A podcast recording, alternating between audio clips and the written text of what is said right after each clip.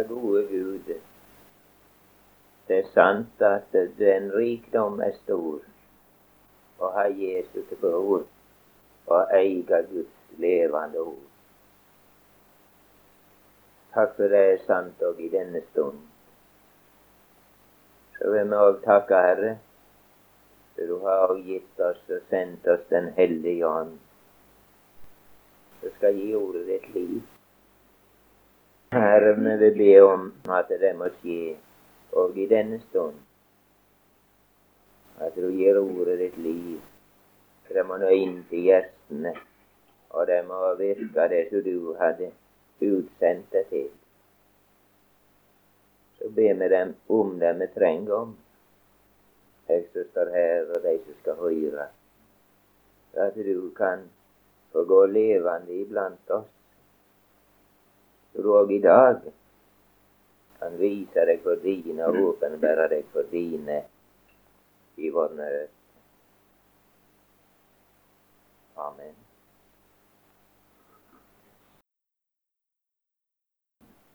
Emnet for denne timen som vi hadde sett opp, det var tvil. Nå skal vi lese sammen et par Guds ord. Det første står i Matteusevangeliet sitt ellevte kapittel. Da Jesu hadde sagt alt det han ville legge de tolv læresveinene på minne, for han bort att og tok til å lære folket og tale for dem kring i byene. Johannes fikk høre i fengselet om gjerningene hos Kristus. Da sendte han båd med læresveinene sine og spurte han, er du den som skal komme, eller lyt med vente en annen? Jesus svarer, Gå og si Johannes hva det hører og ser. Blinde får syna si, og halte går ikring. Spillsjuke blir reine, og døve hører. Døde står opp att, og fattige får høyre evangeliet. Og sel er den så ikke stygges ved meg. kan vi lese litt fra Johannes evangeliet, fra det 20. kapitlet. Da det var kveld samme dagen, den første i veka, og dørene var stengde der læresveinene var av de de var redde jødene, kom Jesus og sto midt iblant dem og sa, Fred være med dere. Og da han hadde sagt det, synte han de hendene sine og sida si. Læresveinene var glade da de så Herren. Så leser vi litt lenger nede. Thomas, en av de tolv, han som er kalt Didymus, var ikke sammen med dem da Jesu kom. Så sa de andre læresveinene til han, Vi har sett Herren. Han svarer, Det tror jeg ikke, før jeg får sjå naglemerket i hendene hans og får stinga fingeren min i naglehullet og får stikka handa mi i sida hans. Åtte dager etter var læresveinene hans inne igjen, og Thomas var med dem. Dørene var stengde. Da kom Jesu og sto midt iblant dem og sa, Fred være med deg. Så sier han til Thomas, Kom hit med fingeren din og sjå på hendene mine, og kom hit med handa di og stikk henne i sida mi og vær ikke vantroen, men truende. Min Herre og min Gud, svarer Thomas. Jesus sier til han, siden du har sett meg, tror du, sele deg som ikke ser, og enda tror.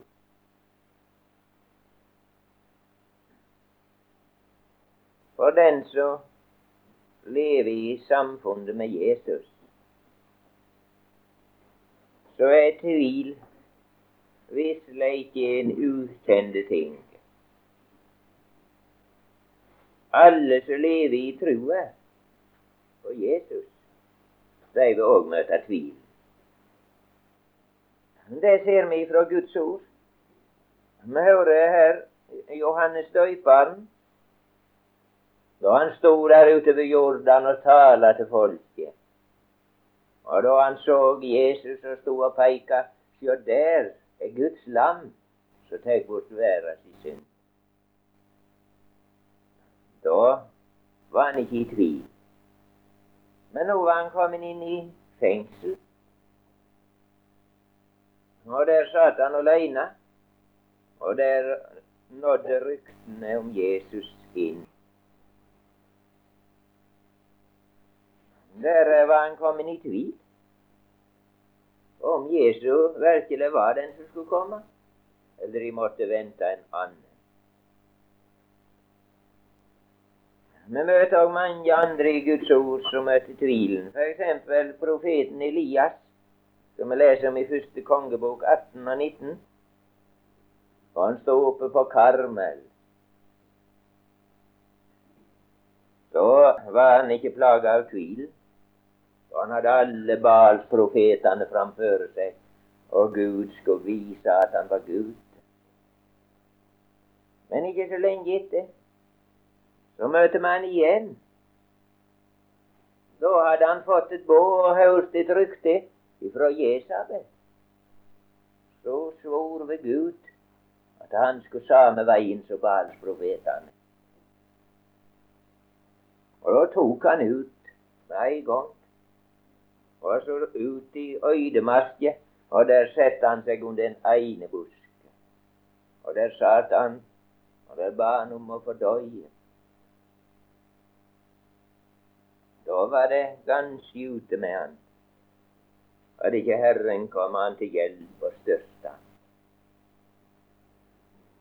Og vi ser dog med Jesu læresveiner. De var visse på at Jesus var Messias og den som skulle komme. Men så kom alt dette her, så møtte de, og så de måtte gjennom det som hendte. Vi trodde han var den som skulle løse ut Israel. Og nå er det alt på tre dager siden han er i grava. Tvilen var til Jesus var den de trodde var kommet inn. Og det står Vi hører her om Thomas. Han kunne enda ikke tro det på han hørte om at de hadde sett Jesus, om at han var oppstått. Han ville ikke tro før han fikk stikke fingeren i naglegapet og hånda i sida.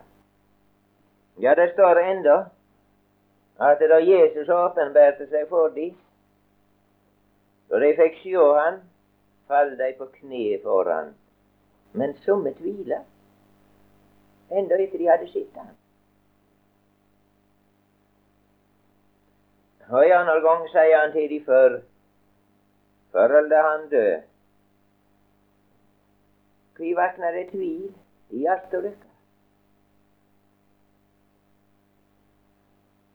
Og han Paulus han vitner i 2. Korinterbrevet 4 med de med støtt er i trengsla, men ikke i stengsler tvilende, men ikke mistvilende.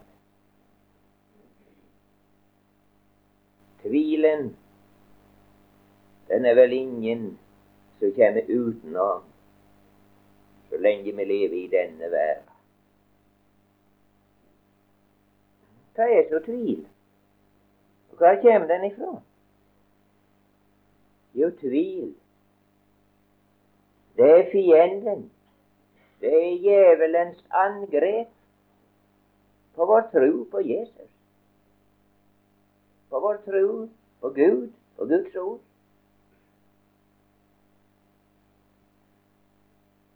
Og han møter oss gjennom vårt eget hjerte og gjennom den vantro verden.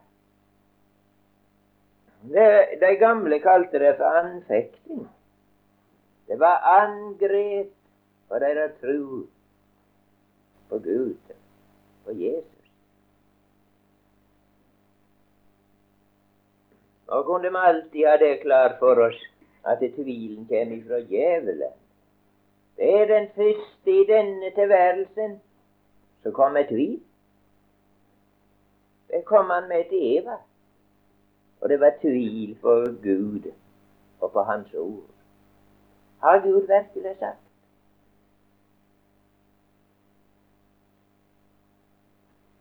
Det var denne tvilens brodd som han satte inn i menneskehjertet.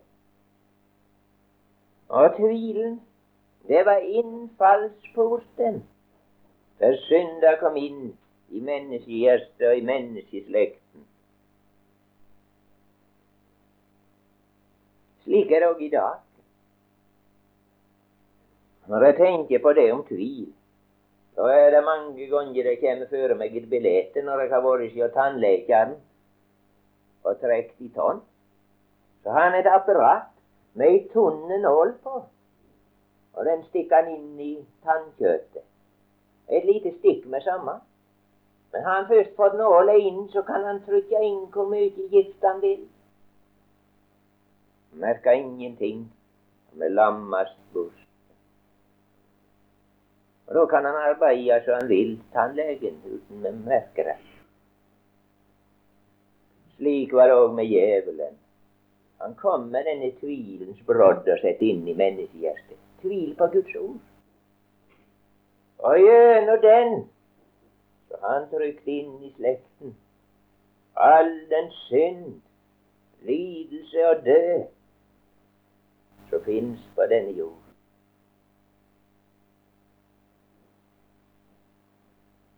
Slik er òg djevelen i dag. Det er tvilens brodd sender han inn i våre hjerter, vi som lever med Gud. Og han har et eneste mål. Det er å få skilje oss ifra Jesus, ifra nåden, ifra samfunnet med Jesus. Og her kan han begynne på ulike vis. Han kan begynne på tvil på Guds ord. I dag sier han kanskje ikke har Gud virkelig sagt. Men han kommer med tvil på Guds ord. Kan det virkelig være synd? Kan det være meint slik? Eksempel et spørsmål om et vesle menneske. Om, kan, om Guds barn kan gifte seg med et vesle menneske. Kan det være synd? Går du til Guds ord, så vil du få se hva lot er det mellom en truende og en vantruende. Hva samfunn har Guds tempel med avguder, og så videre. Og så kommer tvilingen. Kan det være synd? Å nei, sier djevelen. Han får tvilen inn, så kommer løgnen. Tvert om, du skal vinne de. Ved at du går denne veien, så skal du vinne de. Eller vennskap med verden, eller hva du vil. Tvilen på Guds ord, om det er meint slik. Den dag han gjennom tvilen på Guds ord har fått komme inn med sin løgn. Så da, det er for første gang lukkes det kanskje ikke, heller ikke andre gang. Men til slutt så kommer det kanskje dit at du kom til det at det kunne ikke være synd. Istedenfor å gå etter det du ble overbevist ved Den hellige ånd og ved Guds ord, så gikk du til fornuft. Så gikk du etter det andre mennesket gjorde, kristelige mennesker. Og så kom du til det det kunne ikke være meint slik, og det kan ikke være synd. Da skjer det en skade. Samfunnet mellom deg og Jesus. Lukkes det ikke for Helligånden til å overbevise om synd og bringe deg inn til Han og inn i nåden. Så kom synden inn. Da mister du noe av den evnen du fikk når du ble gjenfødt. Det å la deg overbevise av Gud ved Den hellige ånd gjennom Guds ord. Da tapte du noe av det åndelige syn. Ja, her kan du tro djevelen setter inn på Guds folk.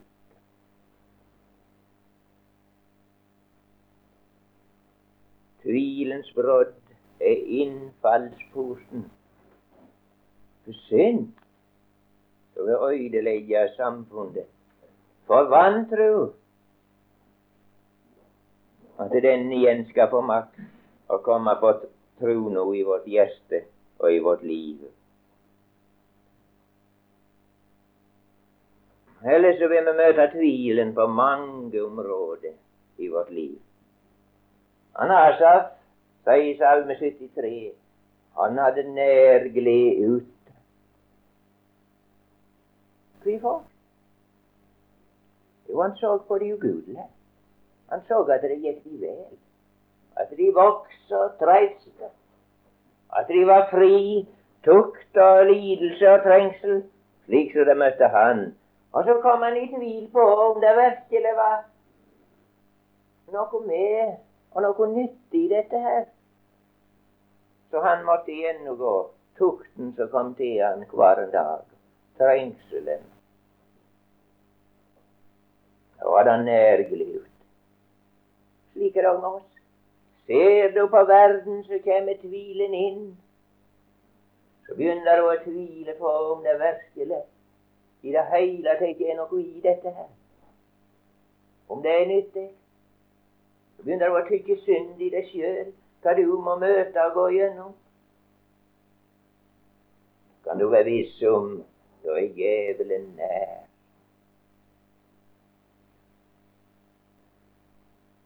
Du skal vite han kommer inn gjennom det du ser, og gjennom det du hører.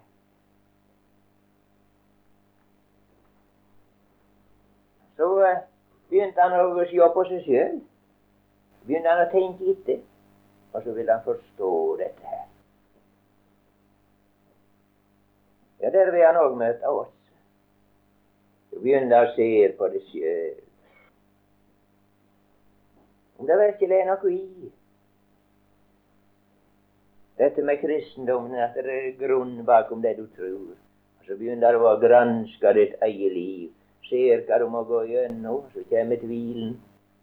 Du virkelig kan være et Guds barn slik som du er. Djevelen, han vil alltid føre blikket på deg sjøl. Og uten du veit det, så begynner du å leite etter grunnen der. Da vil du straks komme i vansker. Jeg kjenner en unge mann. Han var ofte i vansker her. Og, og på et annet punkt. Det var andre som hadde andre syn, så det på en annen vis enn det han. Så han møtte angrepet på det han trodde, på det han levde i.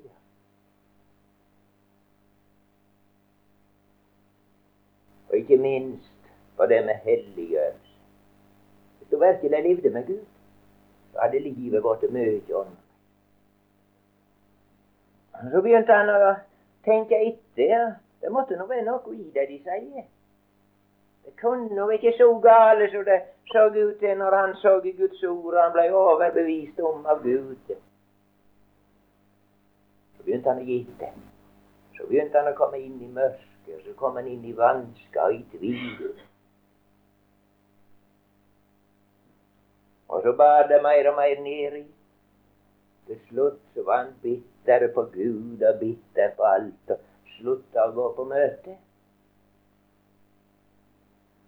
Hadde ikke Gud det, da kom han til hjelp. Så han igjen måtte, så den fortapte synderen han var, inn til Jesus og inn til Skriften og la seg overbevise av Den hellige ånd gjennom Skriften. Da fant han grunn igjen. Da sto han på det han var overbevist om ut ifra Gud. Inntil neste gang fienden fikk tak, så var den her de samme skjeggene. Ja, her er det djevelen går løs på oss. Du har en eneste vei du kan gå når du møter vanskene. Du møter spørsmål i livet. Begynn aldri å tenke etter. Det er en egen tanke. Den er framande for livet i Gud. Den er ubrukelig her. Sjå aldri etter andre. Hvordan det går. Det er bare en eneste vei som Skriften viser. Er du i tvil, så legg det fram for Han. Gå fram for Gud. og legg det fram for Han slik som det er. Og så får du be Han om Han gir deg visdom, Han gir deg lys og rett leiing, hva som er Hans vei. Og da vil du da må du gå til Skriften, for her møter du svaret.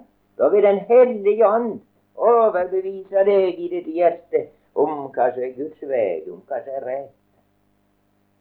Og det må du alltid gå. Og denne den overbevisning, den må du stå selv om alle imot. Det var en dag det var, kom to-tre mann til meg. Og de prøvde å overbevise meg om Du forkynner feil. Vil du fortsette slik, så jager du bort alle. Du må forkynne slik at folk får hug å være sammen med oss, får hug til å være kristne.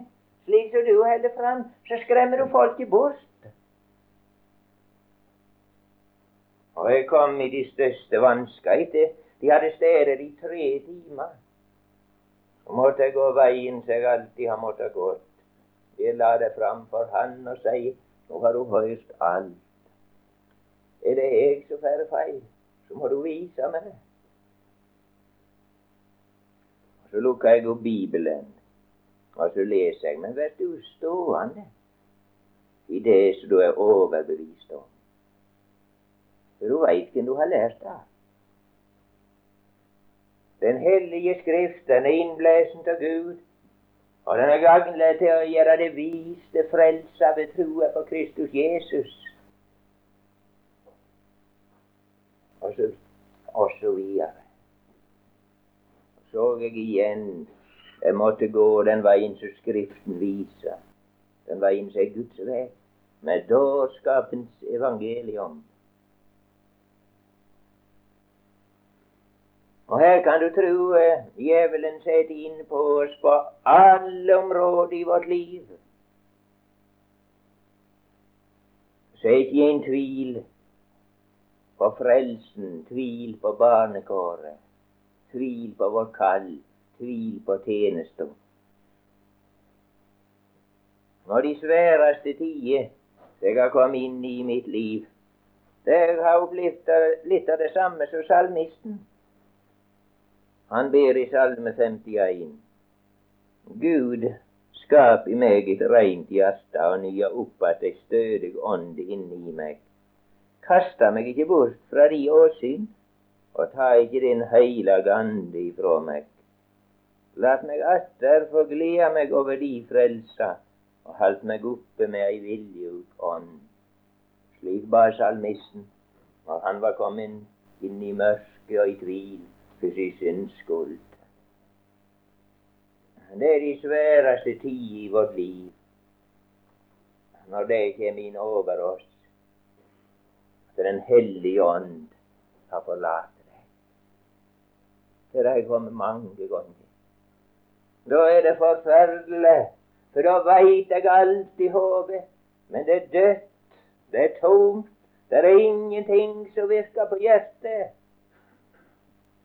Så er det mørkt. Det går an å tro på Gud så lenge alt virker i hjertet. Men når ingenting virker lenger, du er kald og død og tom og upåvirkelig, og du ser ikke Guds frykt for dine øyne, slike tider vil du møte. Det var en gammel heime som var kommet inn i sånt mørke og i anfektelse. Så lå han i senga. Så kom der en bror inn til han ville prøve å hjelpe han. Og så sang han av den sangen og være meir deg Jesus lik, sang han. Og hin lå med ryggen til og mulla for seg sjøl. Jeg er meir lik djevelen. Slik blir det når du kommer i mørket og i tvil. Og da da innbiller Gud deg, eller djevelen deg, at det er Gud. Det er Gud som ser slik på deg. Og det er Gud du har imot deg. Og det er ikke å undres på heller slik som du er. Gud bryr seg ikke om deg.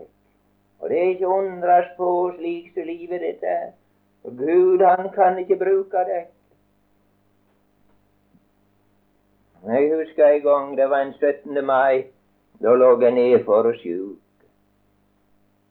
Så hadde jeg visst alt. Og når vennene kom og ville prøve å hjelpe meg, så kom han med de samme råd som jeg hadde brukt på han når han var i tvil. Det var forferdelig å møte atter sine egne ord og råd. Men for meg nytta ingenting. Så måtte jeg sende bud til en, og han kom der seint om kvelden. Om natta han hadde vært tala på 17. mai-fest. Og så satt han på en stol framfor senga, og jeg la fram min nød. Gud hadde forlatt meg. Hellig ånd var borte. Og så sier han bare ett ord. Har du aldri hørt gamle Sålesnes tale om når djevelen holder fest i sjelen? Hva så var tatt vekk dekket. Da så jeg at det var djevelen som holdt fest. Og jeg trodde det var Gud. Og så var jeg fri. En annen gang kom jeg så ned fordi jeg hadde ikke opplevelse. Jeg opplevde ingenting lenger med Gud. Det var bare noe jeg hadde tillært meg. Ja, da er det tungt. Tenk når du ikke har opplevelse lenger. Men i min nød så reiste jeg til en sommerskole, og så hørte jeg på Øyvind Andersen. Og der satt jeg og hørte. Begynte jeg til å undres. Etter hvert som han forkynte ut gjennom timene, så begynte jeg å åpne Alt dette her, det hadde jeg erfart, det hadde jeg møtt, det hadde jeg gått igjennom. Du kan tro det var merkelig når lyset gikk opp. Da hadde djevelen fått innbilt meg. Jeg hadde tenkt meg noen opplevelser som jeg måtte ha om jeg skulle være frelst og forblinda sinnet så jeg så ikke hvordan Gud arbeider med sitt evangelium, med sin ånd og sitt ord. Ja, du vil møte tvilen på mange vis. Du veit det inni ditt hjerte hva dine vansker er. En gang på den kanten, en gang på den andre kanten. Hva er det da som kan hjelpe? Djevelen har et eneste mål å få deg til å gi opp. Få deg inn i mørket. Få deg til å forlate Jesus. Ja, skal være så hjelpe disse her? Og de kom i vansker, i tvil Det var en eneste ting. Det var Jesus. Johannes, han sendte båt til Jesus. Jesus han kom ikke sjøl, men han sendte båtbærerne. Og det var to ting de skulle gå med. De skulle fortelle det som de hadde sett og hørt. Men det er det òg som kan hjelpe deg. Det er aleine Jesus. Det er vitnet som han har sendt. Og de skal gå med det de har sett og det de har hørt om Jesus. Og her skulle de fortelle hva som hendte. Det blinde fikk syne, fattige fikk høre evangeliet, osv.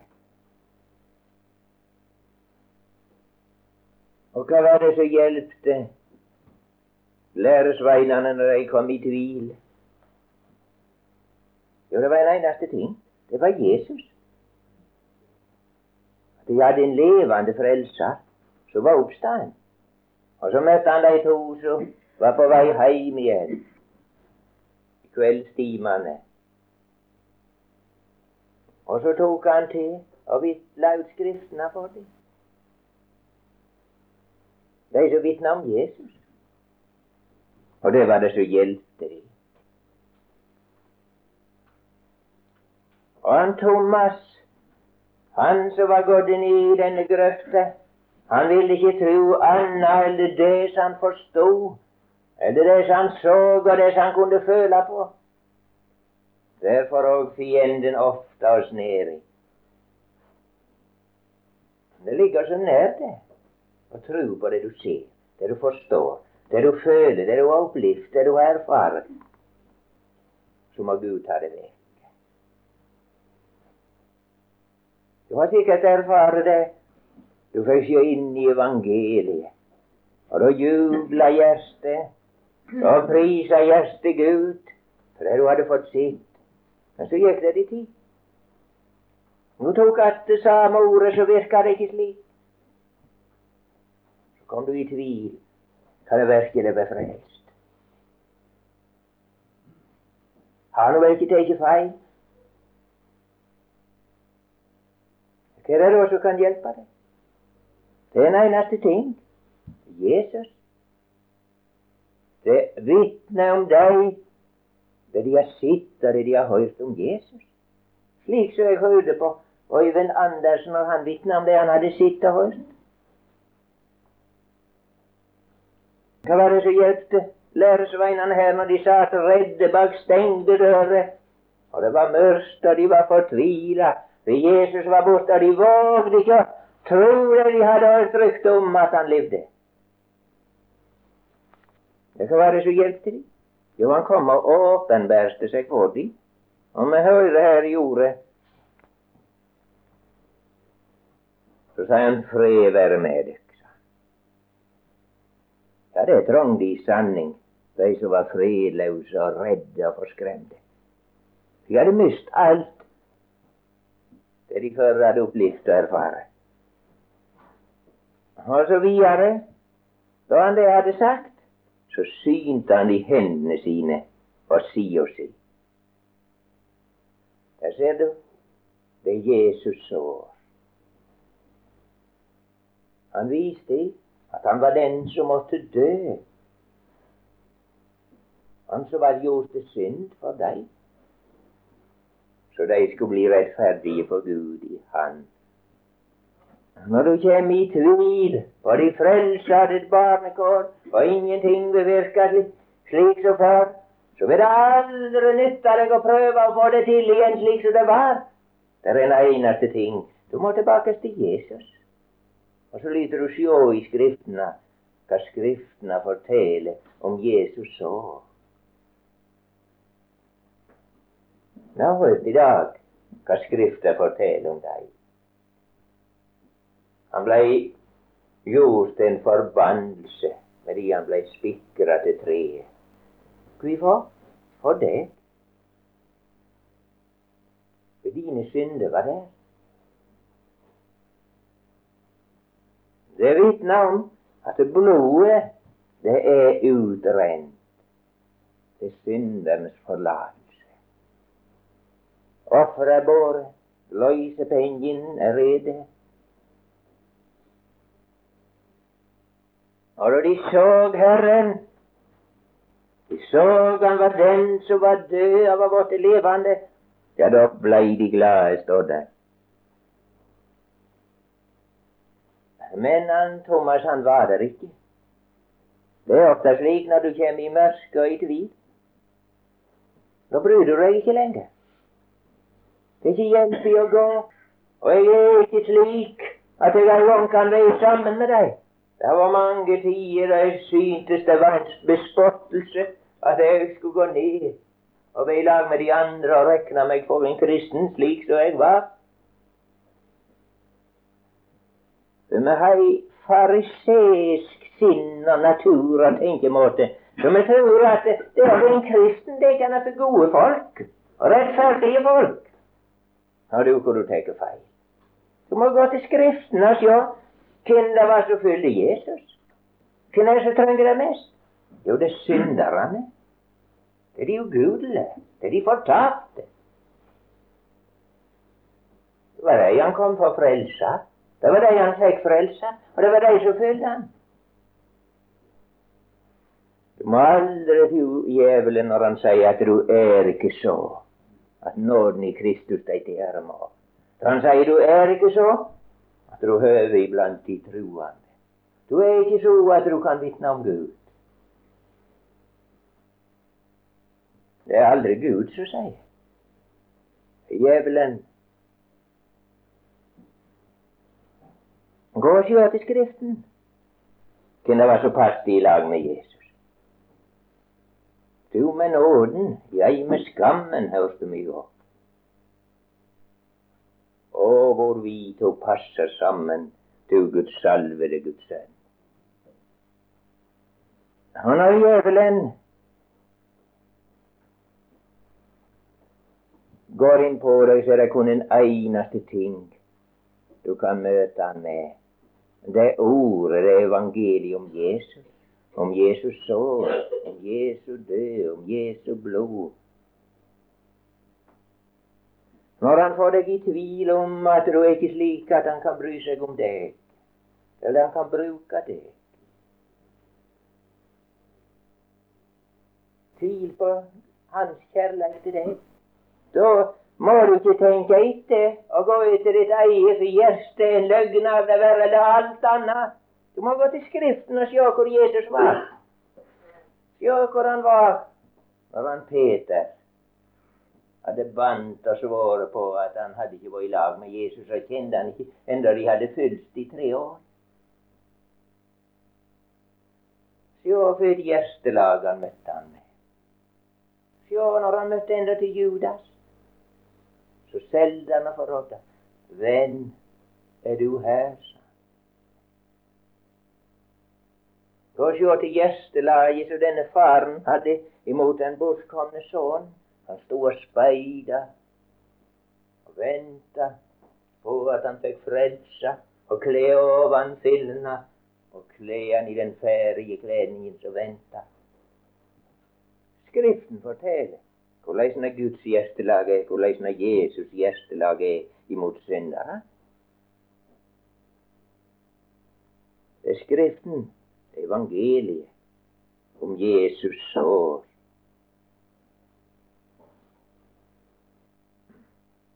Han Thomas han var ikke med. Han var, han slik er det som tar det når de kommer i vansker. Så slutter de å gå på møte, så slutter de å gå i lag med vennen.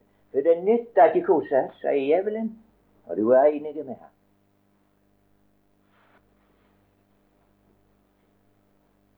Det var de som var med der, tross alt. Det var de som først møtte han.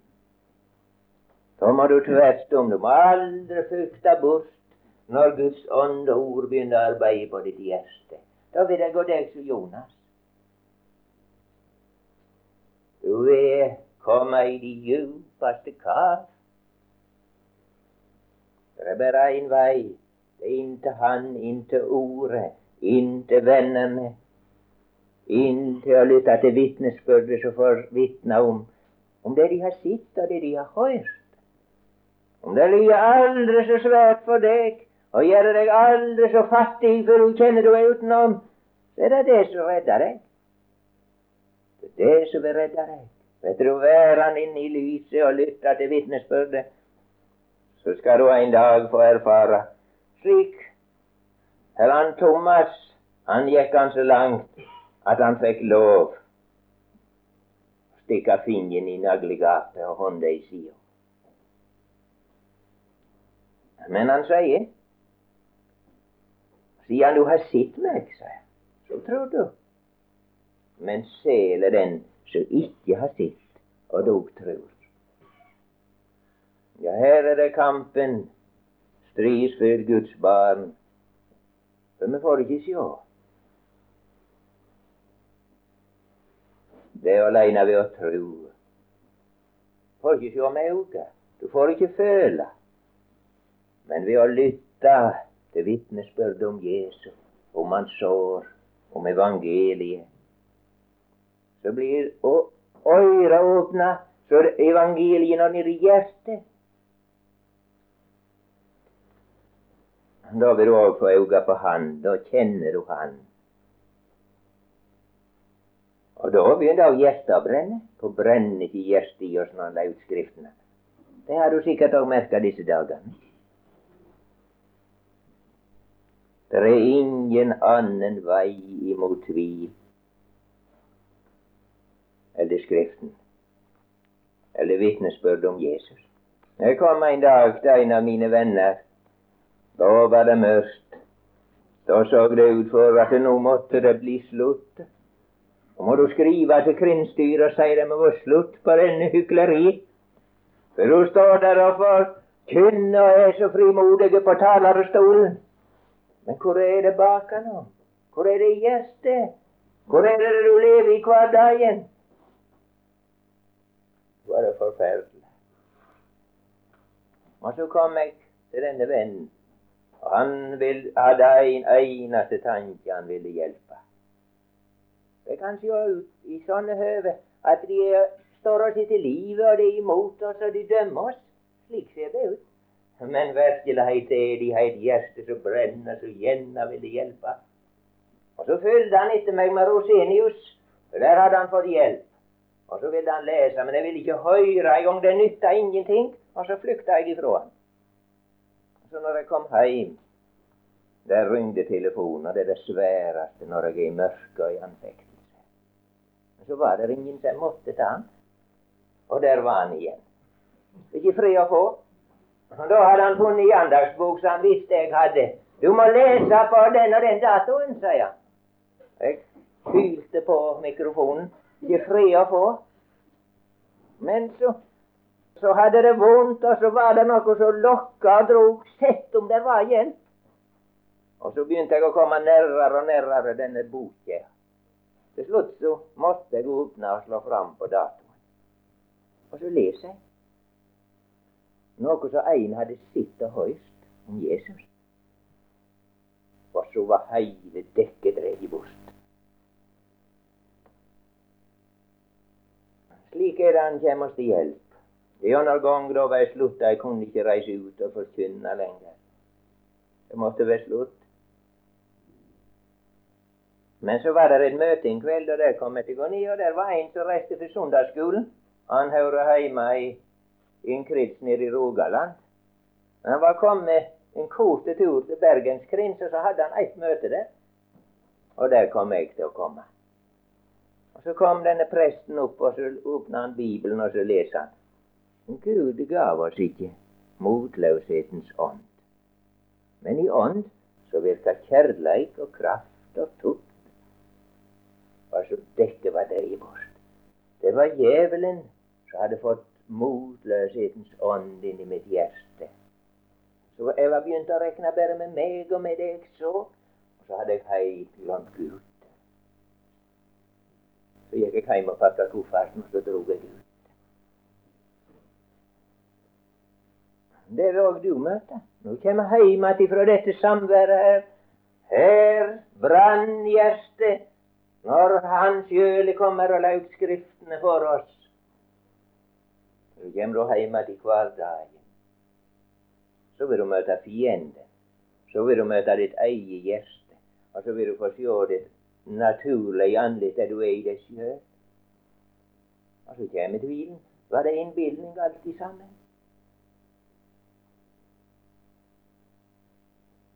Ja, hva er det da som kan hjelpe deg? Må du til Jesus. Da må du til Skrifta og sjå hva det er sagt om hans sår, om hans evangelium. Og legg merke til hva Skriftene forteller om han hvor hjertelaget hans er, hvor handlemåten hans er, hvor han steller seg imot disse menneskene som er i samme stol som deg. For han er i går og i dag den samme, og blir det til evig tid. Og du ikke like med han Jobb. Han var i mørke og prøvelse. Og da sier Gud til han, er vel i Guds ord for lite for deg? Hvorfor leter du hjertet dra med deg? Ja, det er jo det vår store far. Vi leter hjertet dra med oss. Vi leter våre følelser og stemninger dra med oss. Så det reger hjertets blikk bort ifra Jesus, bort ifra evangeliet. Er Guds ord om Jesus sår og blod og død for lite for det? Det var iallfall nok for røveren. Det var nok for synderinna som var kjent over hele byen for sitt syndefulle liv. Det var nok for tolderen. Det var nok for Saulus, som hadde forfulgt Guds folk. Og så sa han i ordet her Gå og legg merke til hva som hender. Vi kan også komme i tvil på om det er Guds verk. Om det er Gud som har kalt oss. Det er Gud som har satt oss inn i arbeidet sitt, om det er Hans arbeid gjennom oss. Ja, hvor skal vi hen da? Ja, det er bare en eneste stad. Du kan gå til Skriften. Vil du legge det han fram for Han og be Han om lys, og vil Han gjennom Skriften overbevise deg om hva som er Guds verk. Det var en som var kommet i tvil om Det var en vekkelse, og den reiste en veldig motstand. Og så var han kommet i tvil om hvor han skulle stille seg til dette her. Og så ba han Gud at han måtte vise han hva som om det var hans verk. Og så leter han opp, og så leser han dette ordet så jeg leser. Gå og si, Johannes, hva du hører og ser. Blinde for synet sitt. Halte går ikring, spillsjuke blir reine. Og døve høyre og døde stend opp att, og fattige fikk høre evangeliet. Da var han hjelpen. For det så han. At fattige hadde fått høre evangeliet. At det blinde sinn det hadde fått synet så det så Jesus. Det var begynt å prise Han. Må ikke Det stemmer med Skriften. Og så seler den som ikke styggest ved meg, sier Jesus. Ja, det er vår store fare. Og det kan skje på mange vis. At vi stygges, vi tar anstøyt av Jesus. Det var det som var deres ulykke på den tid. Som vi tok anstøyt av Jesus. Hans ringhet og fattigdom. Han gav seg ut for å være Guds sønn, og så var han Josefs sønn, så tok de anstøt. Ja, det samme kan vi komme til å gjøre. Når vi ser på vår egen ringhet, hvor usle vi er i oss sjøl, og hvor svake vi er. Og så tar vi anstøt. For Jesus, jeg kan ikke være Guds barn slik som jeg er. Så tar du anstøt av Du regner ikke med han når deg sjøl. Du regner ikke med han. Ja, det er mange vis vi kan ta anstøt med Jesus. Vi kan ta anstøt ved vitnet hans. Jesus han har alltid det med seg. Så han sjøl var ringen når han var her på jord, så er òg vitnet hans ringen. Det er feiler med dem. Ja, de sier enda til det er så galt. De gjør det som er galt. Men det er én ting som er med dem. De forkynner evangeliet om Jesus sår. Om Jesu blod, om Jesu død, om Guds frelse i Kristus. Så tar de anstøt. Det var mange som trodde på Jesus, men de vågde ikke kjennes ved det. De var redde fariseerne, de egenrettferdige. At de var redde de skulle bli støtt ut av synagogen. Så ble anstøtt. Og så gjorde de Guds råd til ikke for seg. Det går an på samme vis i dag. Tar du anstøt av vitnet som han har kalt og sendt ut, så forkynner hans evangelium seg Guds kraft til frelse, så tar du anstøt for Han som har sendt dem.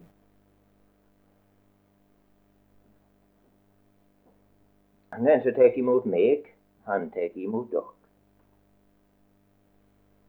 sier Jesus. Og tar du anstøt av Hans barn, fordi det er så ringe med dem, du overbær, så tar du anstøt av Jesus. Hva er det de gjorde, fariseerne? De ville ikke engang vite sidde i lag med disse her synderne som hilser rundt Jesus. Tar du anstøt av en av hans og Inge små, så tar du anstøt av Jesus. Det må du aldri gjøre. Det er én ting du skal se etter. Det er om de bærer vitnesbyrd om Jesus, det de har sett og det de har hørt. At det er Han de lever i, og det er Han de vitner om, og det er Han de forkynner. Nå må du ikke ta anstøt for det som kleber vi og føler med. Det er det sjøl, eller det gjelder andre. Jesus han bor i det som er ringt av i dag. Det er det som gjør at vi er frelst. Det er at Jesus har steget inn til oss. Han kommer til oss så han kom til han eh, tolderen som gjerne ville få se Jesus. Jesus kom, og så gikk han inn til ham. Det gjør han òg til oss. Det er det som gjør oss til Guds barn. Det er at Jesus går inn til oss, og så tar han alt med seg og gjør det til vår. Og du får ringe hus han bor i her på jord. Men det er ikke huset, men det er han som bor der, som er det store. Det er det som gjør deg til Guds barn. Jeg leser i gang hva det vil fortelle til slutt. Jeg leser om ei slavejente som heter Cecilie. Hun sto der på et torg og skulle selge. Så kom der en brudgom, en prins, forbi. Og han så denne jenta. Og han likte jenta, og så kjøpte han henne fri. Og så kledde han av henne fillene og sa med tjenerne de skulle kle henne i prinsesseklær. Hun skulle være hans brud. Og så sette han, og det sa han henne. Og så setter han opp i vognen tok han denne bulten som de hadde kledd av henne, og den pakka han sammen og la nede ved føttene i vogna. De hadde kjørt et stykke. Så spør han hva er navnet ditt? Så slo hun øynene ned. Så fikk hun øynene på bulten. Så lurte hun på om hun vågde å si det han hadde sagt. Til slutt så vågde hun ikke når hun kom i hug bulten og så kom i hug hvem hun var. Så sier jo Cecilie slavepike. Da blei han sorgfull. Nå har jeg kjøpt deg fri, sa han. Og jeg kledt deg i prinsesseklær og sagt du skal være mi. Og så våger du ikke kjennes ved navnet. Denne bulten den skal ligge der til vi kjører inn i slottet mitt. Da skal han bli fjerna for alltid. Jeg skal bare minne om hvor du kom fra. For at hele æra, alt var hans. Det har ofte talt til meg. Du, hvor ofte når spørsmålet kommer om jeg våger å tro meg sitt Guds barn, og så ser jeg på bulten, så ser jeg på hytta, så våger vi ikke kjennes det. Kanskje du er som gjør det likeens. Så må du vende hjertet og blikket ditt imot evangeliet. Så som du stiller deg til evangeliet, så stiller du deg til Jesus han evangeliet. Og når han sier at 'jeg har løst deg ut', 'jeg har kalt deg ved navn', 'jeg elsker deg', 'du er dyr for meg', ja, han har betalt det dyrt. har løst deg ut, du er min. Har du lært å kjenne denne Frelseren, så må du vedkjenne deg navnet hans. Det var ikke så rart røveren i det ytre, ikke tolleren i tempelet. Men det var han som var stor, som gikk inn til dem, som tok seg av dem. Og slik er det òg med det. Og da har du rett. Han vil at jeg vil at mine skal være der jeg er, og skoa mi herlighet, sier han. Og da hører du heime i lag med vennene hans her på jord, der ordet hans lyder. Der vitner hans taler. Og så vil han flytte deg fram Da skal bulten flest av. Da er du ikledd herlighet hjemme hos Han.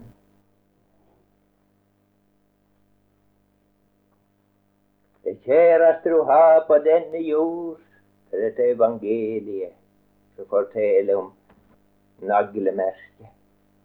Sår i sida der vann og blod rann ut, som forteller om at han er død for deg. Så du skal leve. Om du synder og anklaget står, så slipper du selv for det svaret. Han som har tatt på seg det Og frelser deg og fører deg hjem. Derfor så lever i Han. Da er du trygg for all far. Der må djevelen og tvilen og vonløysa, det må alt vike.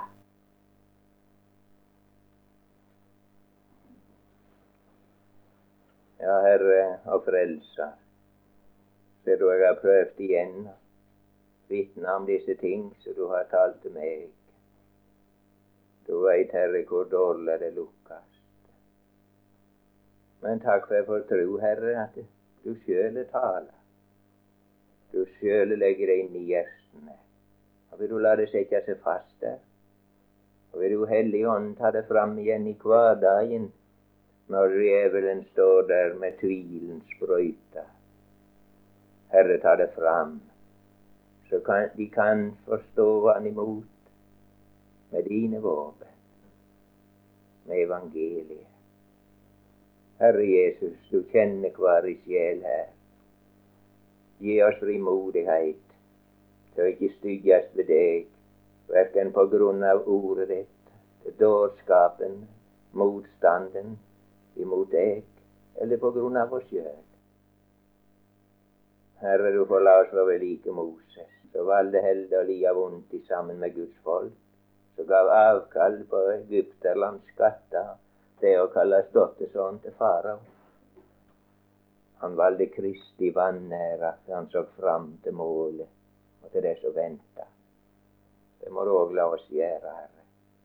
Så får du velsigne samværet her videre for oss, at det kan bli oss til hjelp i hverdagen og i tjeneste, og dermed skal dere hver vår vei. Amen.